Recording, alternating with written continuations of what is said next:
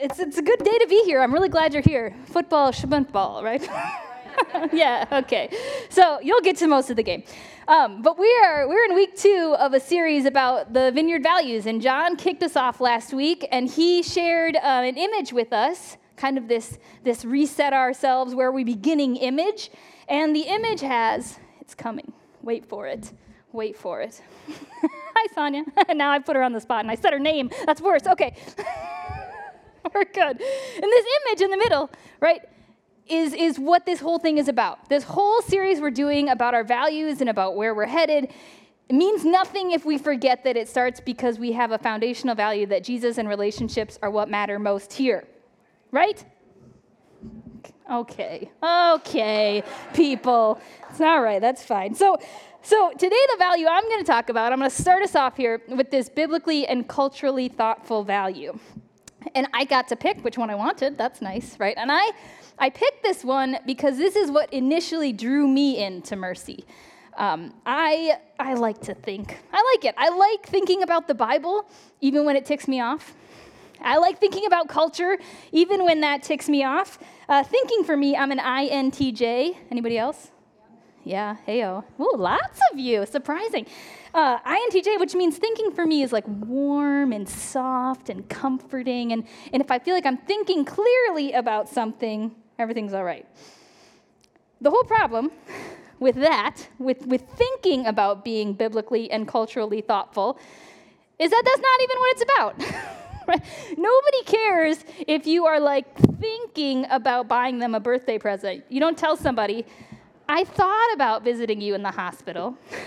don't do that, right? That's, that's called being rude. So thinking thinking about being biblically and culturally thoughtful is not enough. It's not what this is about. This is about embodying that. It's about taking what we think about the Bible and what we think about culture and then doing something with it. Okay, if we're not doing that, then this value is okay. And and this is not easy. This is a challenging task. One, it's challenging just to think about what the word biblical means and who gets to decide. And how do they get to decide? And then once they decide, what do they do with it? it's, it's challenging that, uh, to read the Bible and just frankly be troubled by what I read, to let it mess with me a little bit. That's hard. Uh, it's challenging to live in 2019 and see culture and see people and, and have questions asked that are really hard questions about politics, about power, about sexuality, and so on and so on. And it sometimes feels like being a Christian makes it even harder, not easier, to answer those questions. Have you felt this? Okay. If you hadn't, I'd actually be nervous. That's called not being a Christian. Right? So Jesus, Jesus is pretty clear. If you want to do this life, you got you got to live in the conflict and that tension. That this is going to have a tension, and that's what it's about. So, so today, here's what I hope for us. I hope that as we talk today, we try to cover this this bridge from thinking about the Bible, thinking about culture, and give us some some groundwork for for being doers of this of this value. Does that make sense? Let's be doers. Okay. So, I'm going to tell you a couple stories today. One is one of my stories. It's about a, a really just transformational teacher in service that I attended. It can happen, teachers. Where are the teachers in the room? All right, people. Thank you, teachers. They're just, mm. man, you guys, good week, I hope. Hard week, I'm sure. You do really important work. I love you. I pray for you all the time. Uh, so I had a really a transformational teacher in service moment, and then I'm also going to tell you about my favorite Bible story of all time. I know last week John Marston was like, I say that about every Bible story. No, I don't. I have one, and it's this one. So, so we're going to tell you that story. And I hope that these two stories function in a way that they function for me. And that was to give me the momentum to get from thinking to doing about this stuff. Okay? So that's my hope. That's what I hope Jesus can do with us today. All right. So, first story. I had I just left my, my job teaching at a public high school, and I moved to a Christian middle school for the only reason was like they didn't care what state my teaching license was from, and I didn't want to pay a bunch of money to updo it. So, so I was like, okay, it was not spiritual. Um, and I was gearing up for back to school. I'm getting ready. I'm like mentally preparing for that half hour training where they tell you how to use your email. Let me just say, nothing makes you feel more trusted and empowered to go mold young minds than someone explaining email to you for half an hour. I, oh, I love you, teachers. So I'm gearing up. I get in the car to go to school, and I go through the Dunn Brothers drive-through to get one of those uh, "You Can Do It" coffees. You know these ones? like it just it just encourages you can do the day when you got this coffee. And so I get there, put on a name tag, I find a seat very close to the exit. Right? This is where you want to sit, very close to the exit. And some guy gets up and he starts talking. And to be real honest, I'm like making a to do list about the stuff I have to get done and kind of resenting the fact that he's here, taking up my time. And, and all of a sudden, he says something, uh, gets my attention. He goes, You are not a thinking thing. And I was like, What now? Uh, he has now poked at my identity bubble. right? He's, he's saying something that I'm really all immediately, immediately, I'm like, How defensive do I need to be right now? You are not a thinking thing. And, and he goes on, and I'm with him now, and he goes on, and he says, Yeah, we like to believe the idea that we, uh, we are what we think kind of poo poos Descartes, and he says, Christians especially operate this way. Okay, we believe that if we can deposit really good information into our brains, we can become Christ like. We learn about discipleship and evangelism, we go become disciples and evangelizers. And that's just the way we do things. And we wish that it worked, but it doesn't. Okay, what we, we are not what we think. We're not even what we do necessarily, which we also would like that to be true our behaviors are actually driven more than anything else in this life by our desires, by our deepest longings. Okay, and, and I looked, I remember looking down at my You Can Do It coffee, and I was like, yeah. I was like, you can keep talking. And, and I won't like, I won't do the whole day for you, but, but he went on to talk about how desires work how do they work? We, this phrase, right, we love because God first loved us, is not a nice sentiment. He's not even talking about emotions. He's not talking about how it feels to be. He's saying that our gut level, fundamental longings, desires, hungers, and aches are based in that relationship, that we are made to be lovers. And then this is not a new idea, right? People have been saying this forever. But what he did, what I really loved, was he got real practical about it. He says our longings are not desired, are not based on what we think we love, even, but they're cultivated by the habits we actually practice while we live our lives. Today, tomorrow, Tuesday morning, Thursday afternoon, the practices we actually invest in shape those desires, and those desires tell us who we are. Okay, then he spent like an hour talking about the mall. and I was like, oh. So he's talking about when you go to the mall, right? The mall tells you, this cultural mall tells you, you need things. You are not enough, but I can help you with that. The mall tells you that where you are broken, there's something you can buy. The mall tells you, think about the space when you walk in the mall, right? It's light filled, it's beautiful. It asks you to worship it. You look up when you walk in a mall, there's high ceilings, right? The mall is telling you things. The mall does something to you. And if we get real about all of our practices, that's true. Everything we do does something to us. And so, this is where he says, as a Christian community, as a church or a Christian school, our job is to reorient, to cultivate desires towards Jesus. Okay, this does not happen with thinking alone. It happens when we discipline, we practically discipline, we do the work of shaping our desires. And only after the direction of our hearts is set on the living person of Jesus can we navigate the Bible or culture clearly. Okay, now, at this point, I'm, I'm glad I chose to like near the exit seat because I'm just quietly weeping. everybody is a reformed school, so everybody else is just kind of like taking notes. And I'm like, and, and I was like a little bit wondering what's going on, but I'm just weeping. I'm weeping because I know at this point that I have totally thought of myself as a thinking thing. I believe this. Growing up in a Christian household, I believed that I really did want to do the right thing. I wanted to care about what the Bible said. I wanted to, to go into my friends' groups and my school and whatever, and I wanted to live like a Christian. And if you ask me why, I probably would have said something like, in obedience to Jesus, right? In a way to honor Jesus. And something about that never really felt right. Now, I'm not saying it's bad, it's not bad, but I'm saying it's not enough. Okay, because the reality is that anytime you separate this idea that the first job you have as a Christian is to receive the love of Jesus in a deep and meaningful way, and then everything you do comes out of that love, that reception of desire for Jesus, That's the only way you stay away from religion and in a relationship. Right? We gotta, we gotta prioritize that. We gotta know that the reason we do this is because we are deeply, deeply loved by Jesus. So, the next story I'm gonna tell you, I think this is why I love it, is it, it answers this question if the first invitation of Jesus is to be deeply loved, how do we encounter it? How do we get after it? So, uh, by the way, before we go any further, if you're into like that idea about being shaped by your desires, the guy I was listening to is kind of a bigwig. I didn't know that, or I probably wouldn't have listened to him. That's sassy. It's a bad attitude. But his name, his name is Jamie Smith, and he wrote a book called "You Are What You Love." Uh, if you read one book this year, read it. Read it. It's really good. Um, yeah. Side note. Okay, so we're gonna go to Luke seven. I'm gonna read it once. And then we'll go back and we'll kind of talk through it.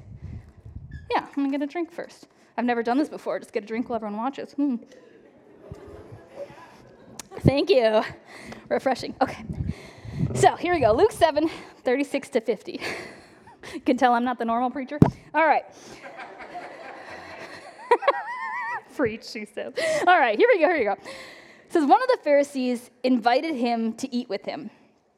He entered the Pharisee's house. This is Jesus entered the Pharisee's house and reclined at the table. And a woman in the town who was a sinner, that's how it's her description, found out that Jesus was reclining at the table in the Pharisee's house. She brought an alabaster jar of fragrant oil. She stood behind him at his feet, weeping, and began to wash his feet with her tears. She wiped his feet with the hair of her head, kissing them and anointing them with the fragrant oil.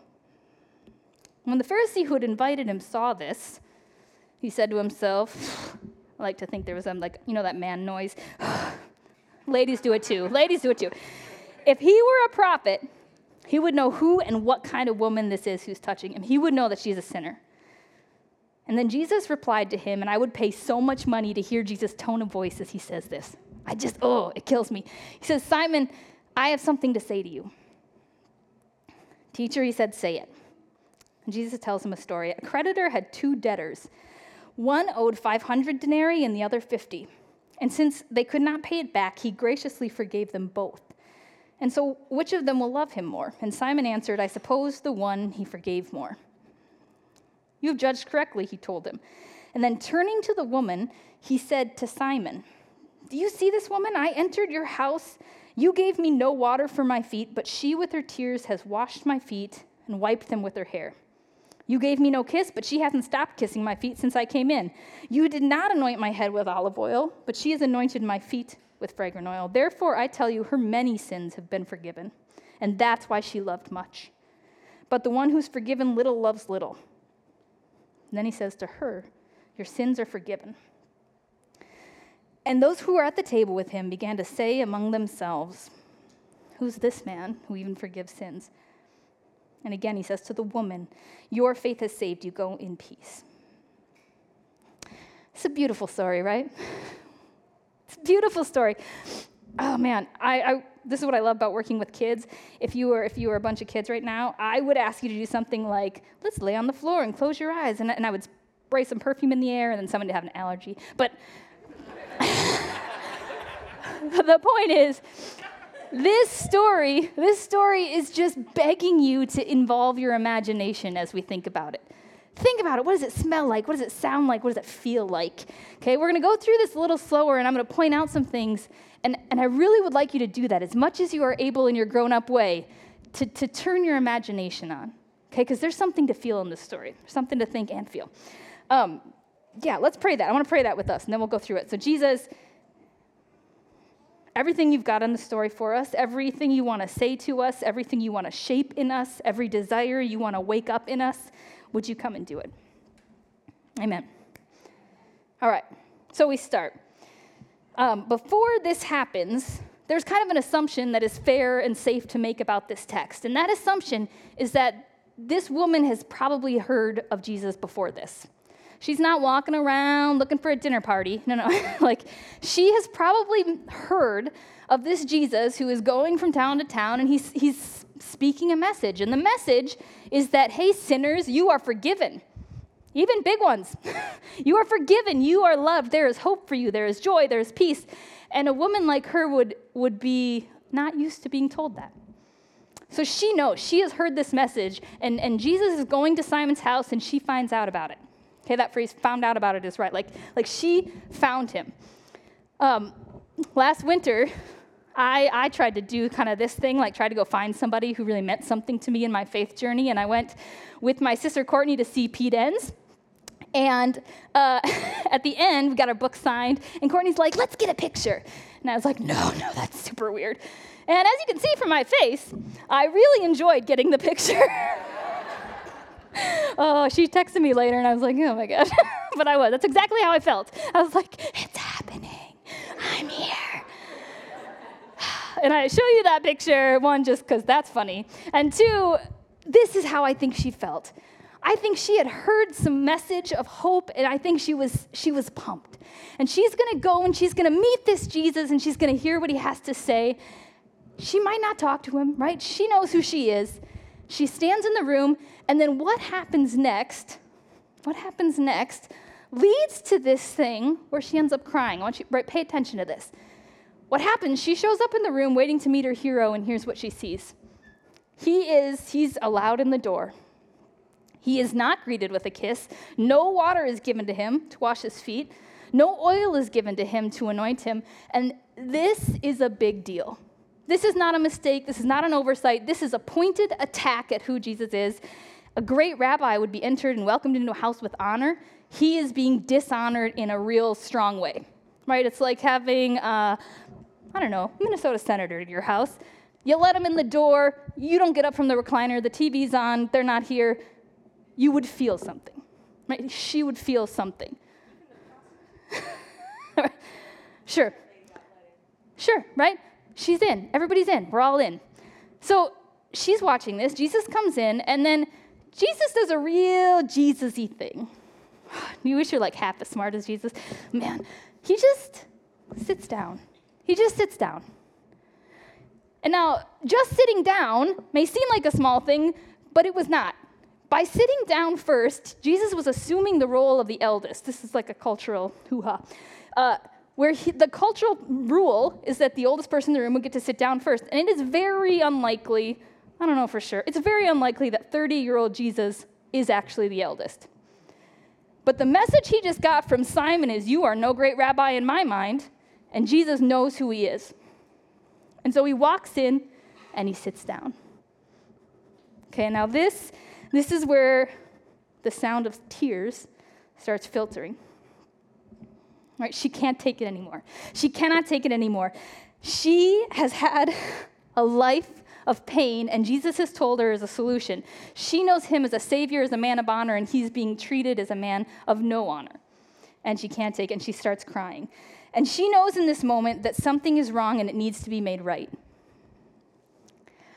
I would guess her tears are somewhat tears of powerlessness. Who is she in this space? Nobody.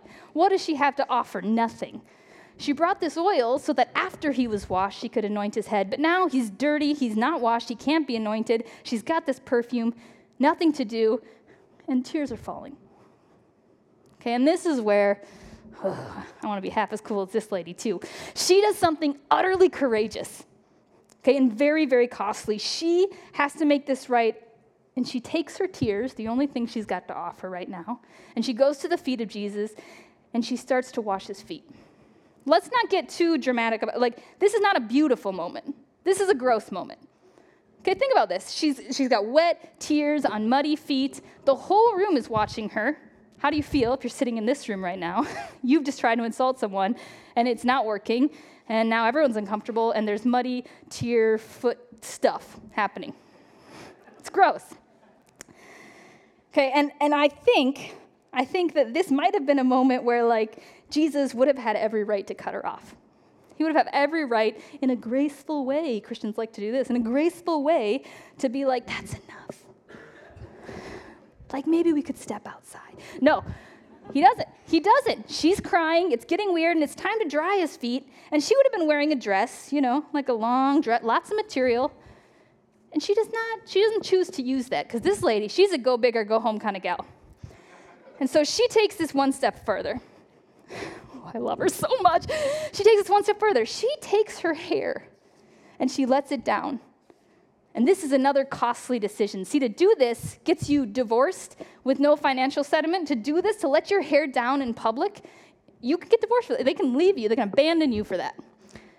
It's also an act that is saved for someone on their wedding night.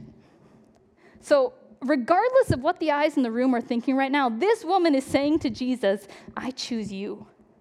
Right? I am loyal to you. I can, I can join you in your suffering. I can join you in your pain. I can join you. This is all she can do right now is be a mess, cry some tears, and say to Jesus with this hair, I belong to you. I'm yours. Okay, now I want to ask you have you ever shown up in a space where, where Jesus was invited but not welcome? Okay, if anything this woman is telling us, it's how to do that. I think uh, I don't know. I think we do this. I think Christians, we show up in spaces where Jesus is invited in theory and not welcomed. And sometimes we don't know what to do. And I think this lady has chosen to enter into suffering with Jesus, and that's big. Okay. So again, Jesus, it's time to, it's time to cut it off.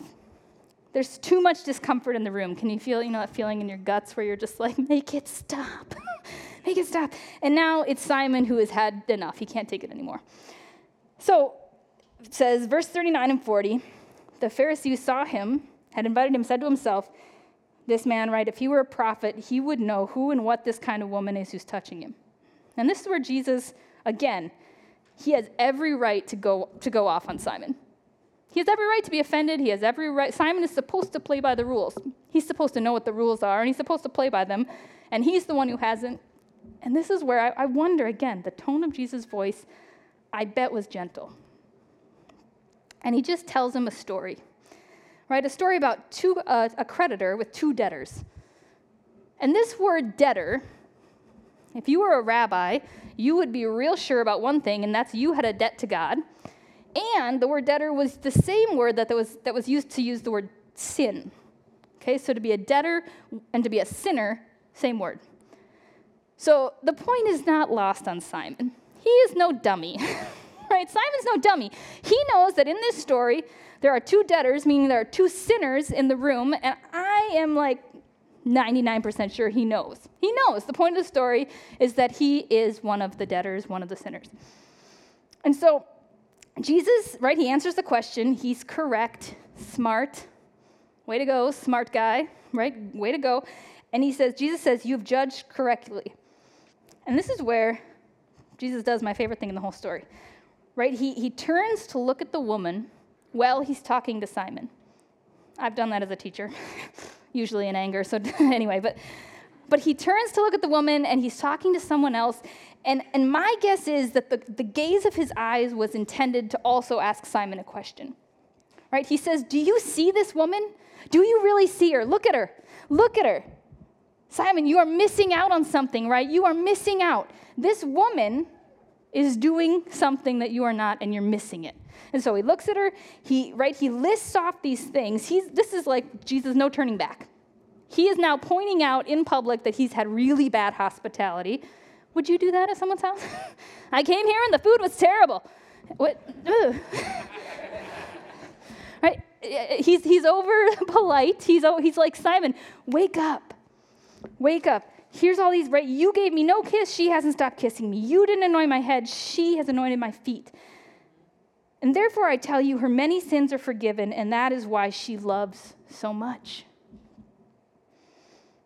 Now, as Christians, for a long time here, I found it really hard to, to have any sympathy for Simon. Okay, but my favorite thing about the Bible is that sometimes when you let a story come back to you, you read it again and you let it let it tick you off a little bit. You try to ask it like, why do I hate this guy so much? Uh, and I've realized over the years that a little bit I hate Simon because, frankly, it's easy to be Simon. it's, it's easy. I want to be this woman. I want to be that extravagant with my affection for Jesus. I want to be that uninhibited with my repentance. But so often I'm Simon. And Simon, I bet, would have considered himself really biblically and culturally thoughtful. Super well versed in scripture, up to date on rabbinic law, devout even, devoted.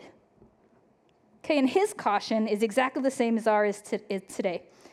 If we do all this stuff about being thoughtful, and at any point we ignore the reality of who Jesus is and the reality of who I am, and we forget that we, our deepest, deepest need is for love and forgiveness from Him, we are just manipulating religion. And this is a, this is a caution for all of us. like, be in love with Jesus, be in desperate need of Jesus. Because otherwise, you're missing out, right? You're the person standing while somebody else is sitting at the feet of Jesus, being filled up with faith and peace and love. And you're, you're Simon, missing the point. Okay. So, yeah, let's talk about, let's talk about these two stories. I'm gonna be as clear as I can be about, about the invitation in each of them. First of all, uh, which one comes first? The invitation to receive from Jesus, the invitation to, to practice loving Jesus. If you try to do this without first receiving this, you will fail. Every time you'll fail. So, so the invitation that Jesus offers, now he offered it to who? To both to Simon and to the woman, right? At no point was he like, Simon, it's out for you. Two debtors forgave them both. Okay, forgave them both. He says that. And so here's like a, a moment for you today. However much you want to love Jesus, however much you want that, that's how much you got to be willing to offer up your own vulnerability to Jesus. You got to be offer up your own sin to Jesus. Right? If you're unsure about how much Jesus loves you, think about how much he's forgiven you for. Right? I know, I know churches use sin to shame people. I know, right? That is not what we're doing. Jesus says, to get all this love from me, depend on me. Ask of me what you need. And so, so I want to caution you, right? Don't be afraid of your sin. Don't pretend like it's not there. Ask Jesus to do something with it. Okay. After that, right? After this acknowledgement of our need for Jesus, then I think Jamie Smith's invitation comes up comes back. Because if we're going to navigate a whole lifetime of being biblically and culturally thoughtful, we got to stay in love with Jesus. Okay, and the way that we stay in love with Jesus is not thinking about staying in love with Jesus, it's practicing being in love with Jesus. Which is why what you're doing when you like sit your heinies in this chair, I don't know why I said the hiney, middle school teacher, middle school teacher, when you sit in this space, this is a big deal. What you are doing is you are saying to Jesus that I am taking myself and my consumer mindset and my I'm in control of my time mindset, and you're saying, No, Jesus, this is your time. You're reframing your desires. It's a big deal. Okay, showing up is a big deal. Uh, another thing we do when we come here, right, when we serve, this is a big deal. When you make coffee, when you, when you uh, run around with toddlers, when you do all the stuff that we do here to care for each other, it's a big deal. You are training your body, you're training your gut instincts that we are not consumers, we are more than that. Right? We are, we are here to give. Jesus gave us what? Jesus said, Come live in a kingdom of light with me. Come have eternal life. Come be one with me and the Father. When you take all that, you give it, right? We are given things into giving. So when you serve, you're fighting, in, you're fighting a desire that you got to be just a consumer. You're more than that. Uh, we, could, we could do this all day. Small groups. When you go to small groups, when you invite others into community, right? What have you been invited into? Think about this, right? The Trinitarian relationship, Father, Son, and Holy Spirit, that has existed for all of time, this giving and receiving of love. This is the kind of love that created the universe. You're invited into that. And if you know how invited into that you are, you're going to want to take that and you're going to want to offer it to somebody else. Okay, but don't try to do this without experiencing this. Again, yeah, in a minute here we're going to sing, and actually, worship team, you can kind of start heading up here. When we sing, we reorient our desires. We do not worship ourselves, we worship God to train ourselves that He's the one who is worth it. He's the one who's worthy of worship. Again, like thinking about these things and doing them are different. So, yeah, Here's my, here's my big ask of you. If you're going to do one thing today, be a receiver. Right? Be a receiver. Ask Jesus while we're singing, while we're praying, during whatever time here today, ask Jesus what he has for you. He has a lot. He has a lot. Be this woman. Sit at the, the feet of Jesus. Enter into his suffering if you need to. Right? Jesus suffers with us. And get forgiven, get healed. And then after that, right after that, we do the other stuff. But right now, in this moment, please, please, please lean in to if you have, a, if you're feeling any kind of desire, any kind of stirring, any kind of drawing towards Jesus, He wants to give you something.